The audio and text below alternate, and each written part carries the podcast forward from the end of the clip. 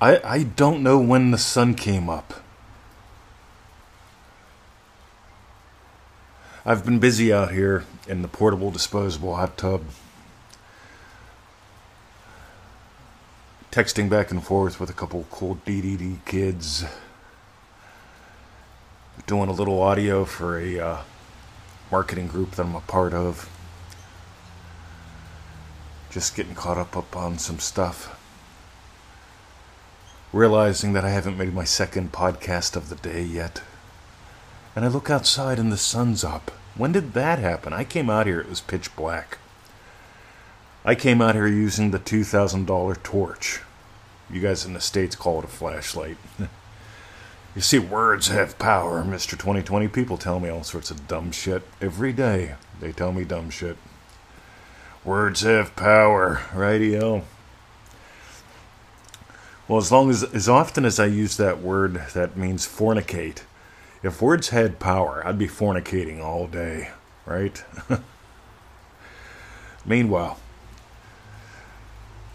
I don't know when the sun came up. It actually mystifies me because it's 7:08 a.m. when I came out here just about an hour ago. It was pitch black. I was using the $2,000 torch. It's a flashlight in the US. It's an iPad in actuality. To walk from there to here. I'm not a fan of tripping on stuff or stepping in water. It's been raining here for 36 hours. A nice gentle rain. The garden is just lapping it up. But I did I don't know when the sun came up, and I keep mentioning this because it's really important. I got busy and didn't notice the sun came up. You see, I'm not in orbit around the sun coming up. I know it's coming up. I'm not in orbit around the sun coming up. Physically, the Earth is in orbit around the sun. I know someone will send me a pedantic email about that. Meanwhile, I want you to get the results that I get. My Native American elders taught the secrets of the bird song. I love three things, by the way. I love Neville Goddard's work. I, I love old school neurolinguistic programming. The new stuff I really could give a shit about for the most part. Yes, there are some good people out there. Uh, no, they're not the ones that you probably are going to find the easiest, the best sellers, and so on. They may have the techni- technical, but they're missing something, right?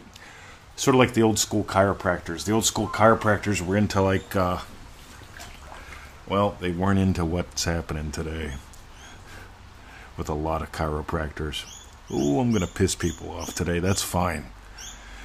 Because I want you to really, really dive deep. Because I don't know when the sun came up. And that's vital because when I imagined, see, in 1989, I got beat to death. Right? Then I came back to life because of something I imagined. True story. When you when you die, you poop and you pee your pants.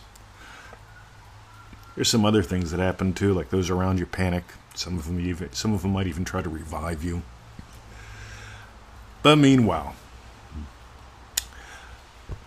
I uh, at one point I put my elbows in front. I, I interlaced my fingers behind my head. Put my elbows in front of my face and let the elbows take the brunt of all the kicks that were coming. They swelled up like they got bigger than my thighs. Fortunately, like there was no bone damage, but there was mysterious t- soft tissue and nerve damage that nobody could diagnose over the years. That was fine till I came to Australia and started carrying very heavy firewood. I started carrying very heavy firewood, and I noticed that then I, uh, the only thing I could do for two days was cry, because my arms hurt so bad. And we only had two sources of heat in the house. Now we have three. Back in the old days, we had the fireplace and each other. right? So you either cuddled or you got close to the fire. And if there's no wood, there's no fire.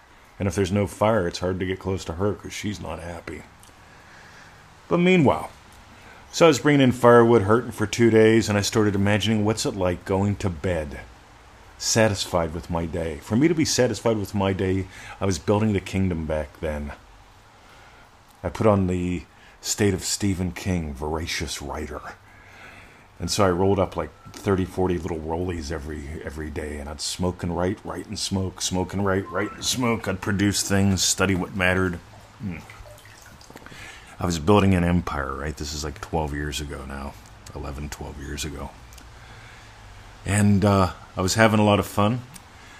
And somewhere along the way, because of that imaginal act, my elbows stopped hurting, and I noticed I was writing all day, having a blast, instead of crying all day, being in pain. But I don't remember when it happened. I do remember, after nailing the imaginal act, I just got on with my day. I started doing things. Like today, I know the sun was coming up. Back then, I knew that the work that we were going to do was going to change the world. But I didn't think about it that way. I experienced it already having been done. Now on Free Neville, there's over a thousand articles, resources, all that good stuff. We've got over 2 million listens on the podcast, 2.2 plus. We've got uh, well over a million views on uh, the YouTubes, 50,000 people in the Facebook group. You think this stuff works? You see, I don't remember when we crossed 10,000 of any of those. I don't remember when we crossed 100,000 on the YouTubes, on the podcasts. All I know is somewhere it's changed. All I know is we get we've divorced time from money, which is what I invite you to do. Here's the cool thing.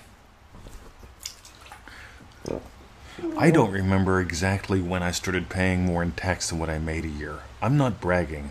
I'm giving you an imaginal act. Because when you can be 100% okay with paying more in income taxes per year than you used to make, that's fun. When you can be okay with paying a bill by the year, that's fun. But I don't remember when all those things happened. All I know is they're what's true today. And what I want you to explore, to experience, is this I don't remember when feeling. By the way, we did another one on this. We called it the I can't remember when method. This one we're going to call the I don't remember when. And this is an adventure, guys, because when when you can honestly do the I, I don't remember when I changed. It seems like I was always this way. See, I don't remember when PTSD stopped. I don't remember when I look back at those memories of the riot, of being beat to death, of the poop and the pee in my pants, of the aches in my elbows.